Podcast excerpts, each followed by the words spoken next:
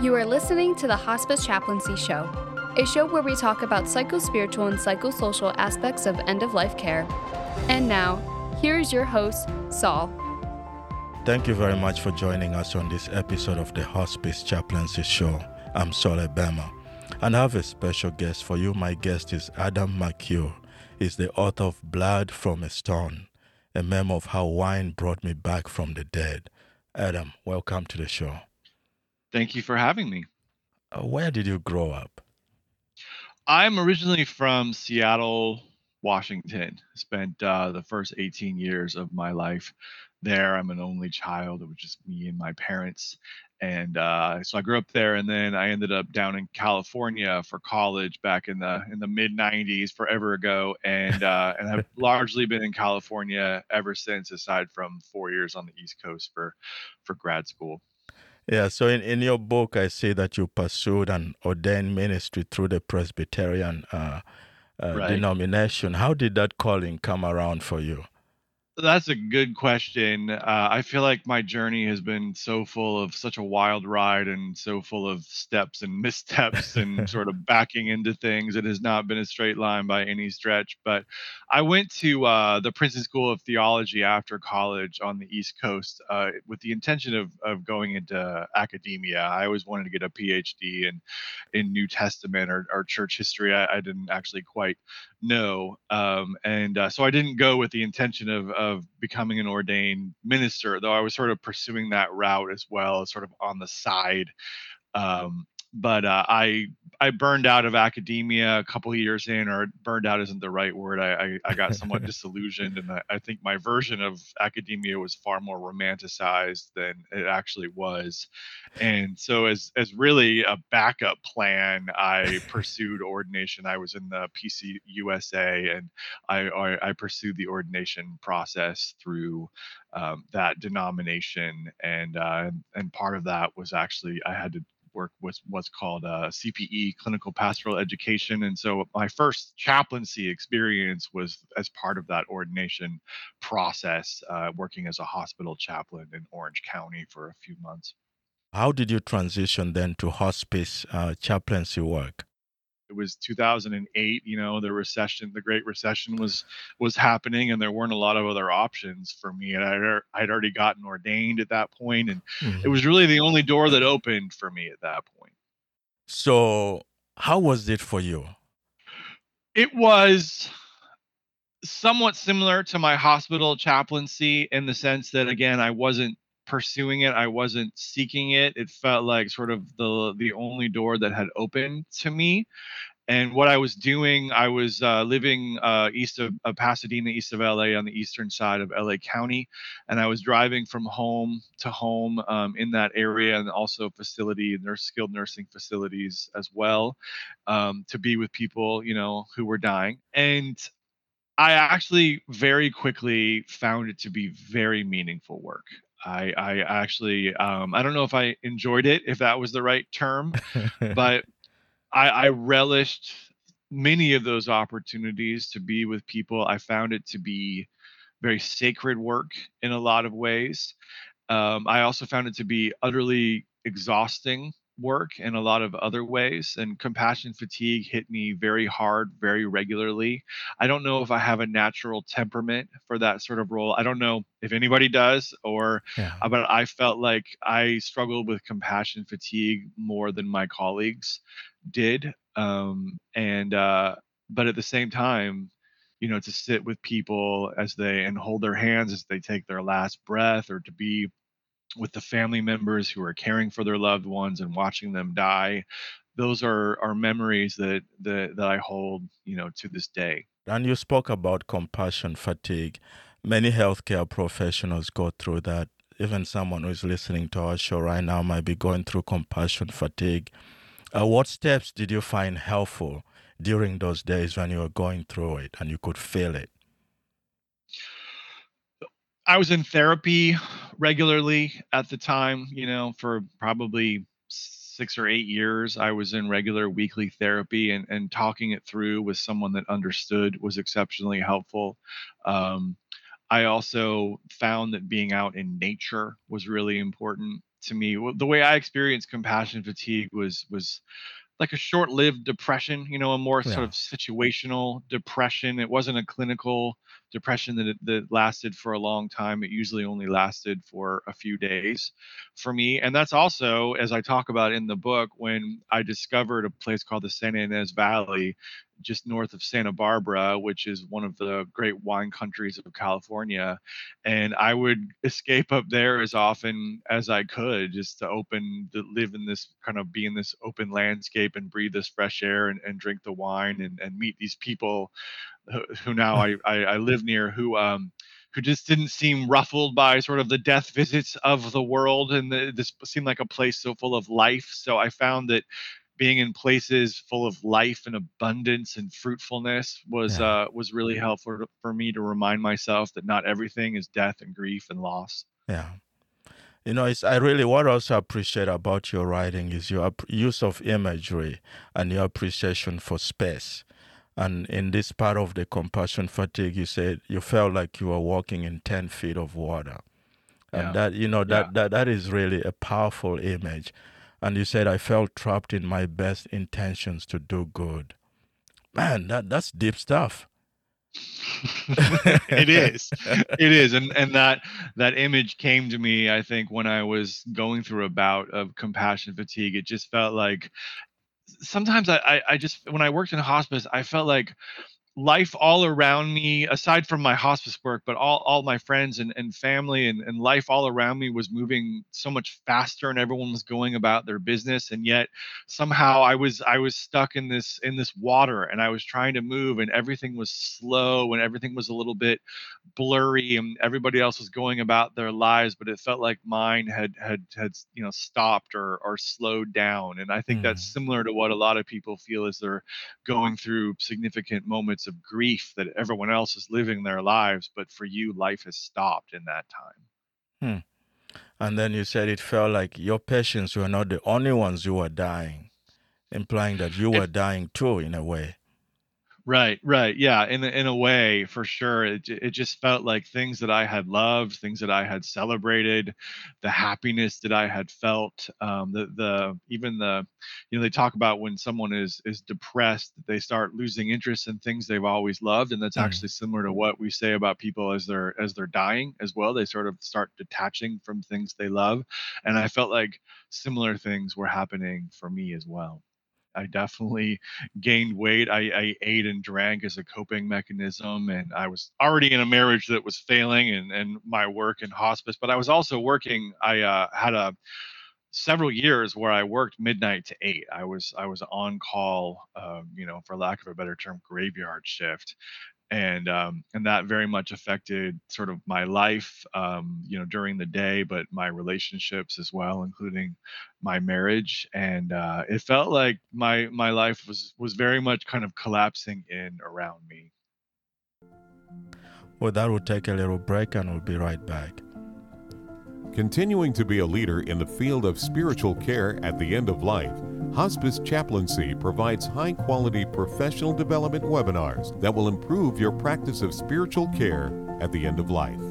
Check out our latest webinars at www.hospicechaplaincy.com. I'm Saul Bam, and we continue our conversation with Adam. Um, so tell us, um, I mean, the, the subtitle uh, a memoir of how wine brought me back from the dead. Um, how did that journey to life begin? It it began uh, in the trip to the south of France that I that I narrate in the first uh, several chapters of the book, and what I what I noticed there what I mean, there were so many different connections. You know, uh, there's no way I'm ever going to possibly touch on all of them in our conversation today. Yeah, there were so many connections that I made, but I uh, I found what felt I had been working in what felt like very sacred territory, like at, at deathbeds and grieving bedsides before that. But I felt like I I touched a new another form of sacred uh, in the South of France.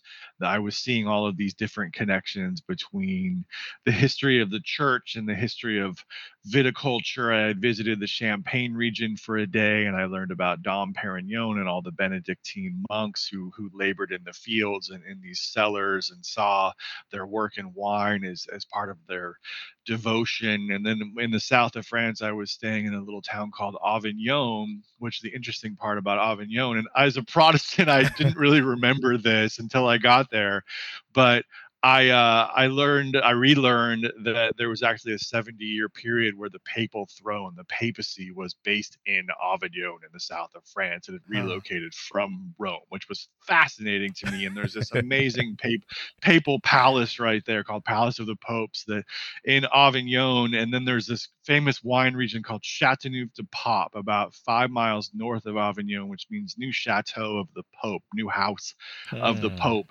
And the the Pope had done the it was really the second Pope in the in the the French reign that had done a lot to develop the viticulture and winemaking um, in that area. And so it just felt like I was I was touching this this sacred place that I that I didn't even really know about. So it was coming at me as a surprise. And but that was where I first heard the phrase blood from a stone that was where there's all there's the way that they plant vines there they look like little trees coming out of these huge piles of rocks called galets galettes these big round stones and it looks like these trees are growing out of rocks and i asked our tour guide how can anything grow in this you know in this kind of environment and he said that's why the local expression here is making wine is like squeezing blood from a stone mm. and it just mm. hit me like a like a train Powerful imagery. You said uh, in your book you wrote during your time in France, you said, My soul was coming alive through my senses. Surrounded by these people who had such a sense of place, I felt my own absence of place. Wow. Talk to us about that. yeah. Uh, yeah, and that, I'm glad you you you mentioned that. That was another big part of it is uh, experiencing on that trip these these generations of farmers who had you know their families had lived in the same place for hundreds of years and and uh, i think i said that they must have like you know the land in their dna at this point from all the dirt that's gotten under their fingertips and all the, the wine and all the you know vegetables and fruits they've eaten from from that land. And uh and i was experiencing you know at the time I was uh, sort of in between stints in hospice, kind of struggling to know where I belonged, uh, where I was headed, and um, and what I experienced for them was this this sense of rootedness, the sense of connection with each other, and with the land and with this place, and and I felt so removed from that, but that was a very captivating part of that trip for me, and something I wanted to pursue further after that. Mm. And uh, you know, in your memoir, uh, the sense of play we spoke a little bit about earlier, how uh, place has a way of shaping us, and uh, how how how have you found place has grounded you today? Well, now I, I do feel very connected to place and really maybe for the first time in my life or since the first time since I was growing up in in Seattle but for me place is is not just about the physical landscape that might be called space mm. but place is about sort of the intersection where people meet space uh, with sort of how we create and collaborate together with mother nature to create place and um, as someone who lives in you know and works in wine country now um, i see that kind of co-creativity that happens but all the time between you know people who work in the fields people who work in the cellars um, with these particular landscapes and and and spaces and so i, I think uh, one of the big effects that places had on me is it's really helped me slow down. It's really helped me to breathe more deeply um, and uh, to not feel like you know I, I need to go from one place to another to feel like i don't i don't need to, to go somewhere or accomplish something else in order to sort of be at peace with myself and and with the people around me. Yeah. You know i know we are skipping from your hospice chaplaincy work and where you are right now in your life uh, but there's a place in the memoir when when you left your chaplaincy work and you said i knew my chaplain days were finished but I was dealing with an aftermath that was messier and more painful than I expected. What was that aftermath like for you? It, it was a lot harder to leave at first when I lost my my chaplaincy job for good, I, I felt very relieved. I felt happy. I felt like a burden had been lifted off of my shoulders. But what was surprising to me was how how much harder it was to let go of that role and let more so to let go of the identity that had shaped me so much as a as a minister as a chaplain. Um, you know i devoted what 10 15 years of my life to going through the ordination process to going through four years of theolo- theological training not to mention all the different hoops i had to jump through in order to get ordained and then i had worked in ministry for 10 years beyond that.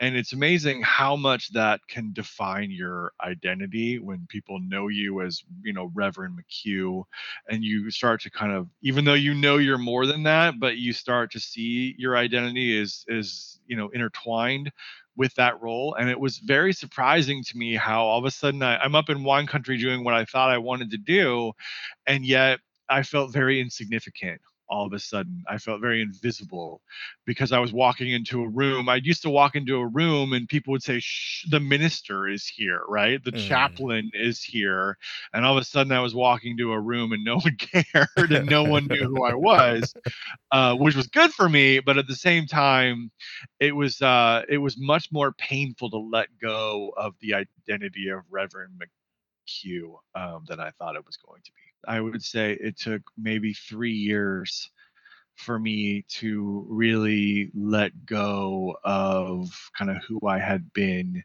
and to embrace what was new and you know i call that phase the the wilderness and i, I felt like mm. i was in the wilderness i was sort of neither here nor there for a much longer period of time. I talk about that in the in the book quite a bit. I felt like I wandered in the wilderness there. I'd le- I left, you know, what was familiar, um, and I, I knew there was something else out there, but I felt like I couldn't see it. I couldn't embrace it, and so I just sort of wandered for a while and and i yeah i, I don't know if i have a, a, a recipe for how to let go of that it just took longer than i thought but I think part of the longer reason is because you were grieving. And I feel like you honored, you honored your grief and allowed yourself to sit in your grief and find a way to figure this out. Yeah.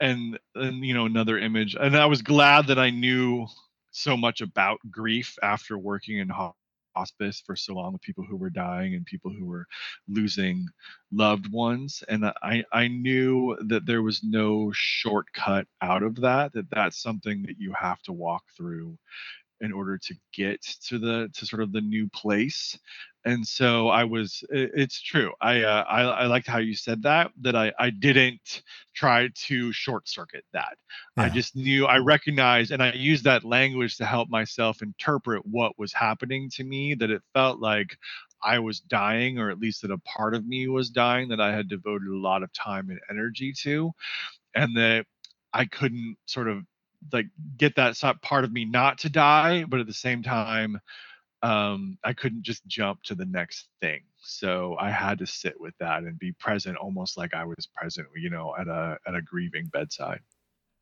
Well, that would take a little break, and we'll be right back. If someone you know is suffering from mental health issues and could use some support, please call the National Alliance for Mental Illness Helpline. It is a free nationwide peer support service, providing information, resource referrals, and support to people living with a mental health condition.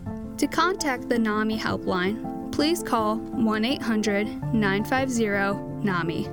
That's 1 800 950 6264, Monday through Friday, or send an email to info at nami.org. I'm Soleh Bam, and we continue our conversation with Adam. Adam's book is Blood from a Stone, a memoir of how wine brought me back from the dead. What I appreciate, I know in any memoir, there are many things that people read a memoir for, and there are many themes a memoir uh, brings to the table. And I appreciate your uh, stories about life transitions. And we are talking earlier before the break of you when you were sitting through this moment of grief and now you have this passion for wine. What steps did you get? Uh, did you take to become where you are right now? there was a lot of uh, a lot of self study, a lot of reading, a lot of education. While I was working in hospice in my last stint in hospice, I was taking uh, what's called oenology classes, study of wine uh, at UCLA. So I was doing even more driving besides uh, driving to my you know hospice work and um, but a lot of it was uh, just getting up to the Santa Ynez Valley is like my little sanctuary, my retreat place as much as possible, and talking to people, meeting people, and um, you know trying to see if there was if if if this was more than just a fantasy, if my idea of of leaving hospice and, and moving into wine country and writing books and working at wineries, if that was anything more than a fantasy. Uh, so the again the connections that that I relish now were already being made um, at that. And uh, I just I noticed how I felt when I was in wine country versus how I felt when I was down in LA, and I felt so much lighter, so much happier um, you know, part of that was just being on vacation. But um, I think I think also there it just felt like there was something like there was sort of new life or abundance that was flourishing that was sort of inviting me in and I, I, realized that i just wasn't going to flourish in life the way i wanted to in my current situation working as a hospice chaplain in a, in a marriage that was failing and there was a lot of upheaval that i went through in order to get uh, where i am now so your work in wine, in a sense, was an invitation for you to live your life fully.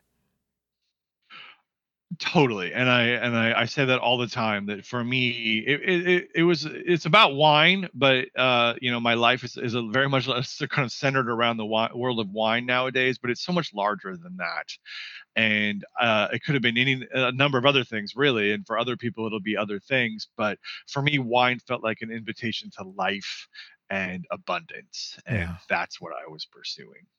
So, how do religious people that you've known from your past respond when they hear you've uh, transition from ministry to working in wine. right. I assume there might be different responses. It, yeah, it completely depends on their theological background. So, you know, uh, like if there's any assemblies of God people or, you know, really conservative evangelicals and they, they look very suspicious at you, like somehow I've, I've left God and chasing the devil, which honest, honestly to me at this point is, is kind of funny because I'm like, you know, just read the New Testament. But uh, the uh, if I talk to Catholics, they all almost to a person, they're all like that completely follows. That totally makes sense. You know, like wine is the the the the centerpiece of religious altars and you know and we wouldn't we wouldn't even have the wine the way that it is without jesus saying you know this is my blood uh, you know poured out for you. Like that's what led to the church being so centrally involved in wine for the next 2000 years. So so you know more liturgical christians like not only see it you know they not only see it as a good thing but they see it as something that actually is like a very logical next step. So it, it's pretty funny what kind of reactions i get about it. You know something curious caught my attention in your book. You said wine isn't made wine happens. That's deep deep yeah. language there. Well, and that's just true. Historically, it's uh, wine was probably discovered about eight thousand years ago in the Caucasus Mountains in southern Georgia, uh, you know, Georgia by the Black Sea, and um, and that's that's how everything in the world of wine or the world of alcohol in any form it was it was discovered. Someone probably like you know gathered some grapes growing wildly in Eastern Europe, and and the juice was released by gravity of all the clusters on top, and then it, the wild yeast that were present just started fermenting it, and that's that's how wine was was discovered and then it would take you know hundreds or thousands of years to sort of refine the process but I, you know, then Martin Luther said that that that beer was made by man and wine was made by God because it's just something that's actually a naturally occurring agricultural product. When you look back over your life, how has your work as a hospice chaplain prepared you for what you do now? I mean, I can, I can, I can tell the, I can say the the funny line that I use, and then I'll tell you more seriously. But the line that I use nowadays, when I tell people, "Hey, I used to work as a hospice chaplain and grief counselor, and now I work in in the wine industry," and they always say, "Wow, what an incredible change!" And I say, "Not really. I used to listen to medicated people for a living in my old work, and I still listen to medicated people in my new work. They're just a lot happier now." That's that's that's that's the line line that I the sort of disarming line that I use. Um, but you know, it's interesting. If hospice taught me nothing else, um, and it, hospice taught me a lot, but uh, listening. I, my previous book is called The Listening Life, which came out seven or eight years ago, hmm. and that's really what I was as a hospice chaplain was a professional listener and I learned how to listen to people in pain without trying to change them or tell them how to feel.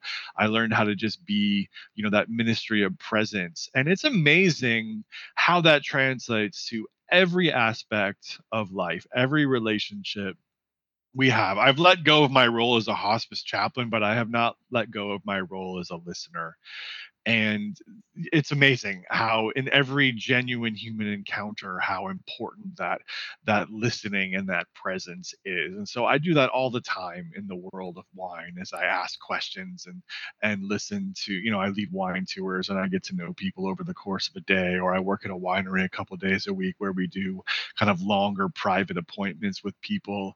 And so much of the conversation turns away from wine pretty quickly into just quite conversations about life and that role of listener for me just continues to be may- maybe one of the central defining aspects of my life. Mm. So, how about your relationship with celebration? Because when you were doing hospice chaplaincy work, you said celebration seemed like denial, and denial is grief. In hospice, mourning a loss before it happens is called anticipatory grief celebration for me had become merely an act of anticipatory grief. And so I, I feel like my my celebration that was once much headier, like when I first got into the wine industry, feels a little bit more sober than it used to, a little bit more realistic, um, a little bit more balanced, I think. And um, it's just amazing how I continue to use those lessons from my work in hospice to uh, sort of navigate life in this society as a whole. Your life as you've lived, it connects with all of us. So, what are your final thoughts?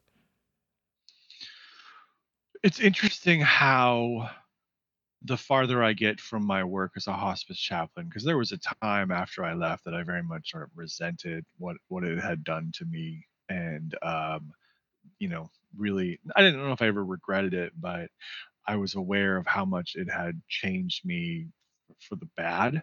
But I also, but the farther I get from it, the more grateful I am for that work. It's been several years now since I did that work. And I even occasionally have moments where I miss just a little bit those genuine human encounters where everyone's unmasked in those like truly vulnerable, fragile moments of life and where you can just be human beings together without all of the show, without all of the pretense. And, um, I, I feel nothing at this point but gratitude for my work as a hospice chaplain, but I'm I'm glad I don't do it anymore at the same time. Uh, but I'm grateful yeah. for the transformation that it brought into my life. So, where can our listeners get a hold of your book it's out there in the world. It's called Blood from a Stone, uh, a memoir of how wine brought me back from the dead. It's it's on all the major online retailers. I'm a big fan of shopping local. I think you'd probably have to order it uh, through your local bookstore or bookshop.org, which supports local bookstores. But I always say, you know, if you can get it locally, please do so and help help uh, local bookstores stay in business. Adam, Thank you, man. It's been an honor uh, talking to you and for your vulnerability with our listeners and making yourself available. I really appreciate that. It's my pleasure. Thank you so much. Uh, thanks. Blessings. That was Adam McHugh.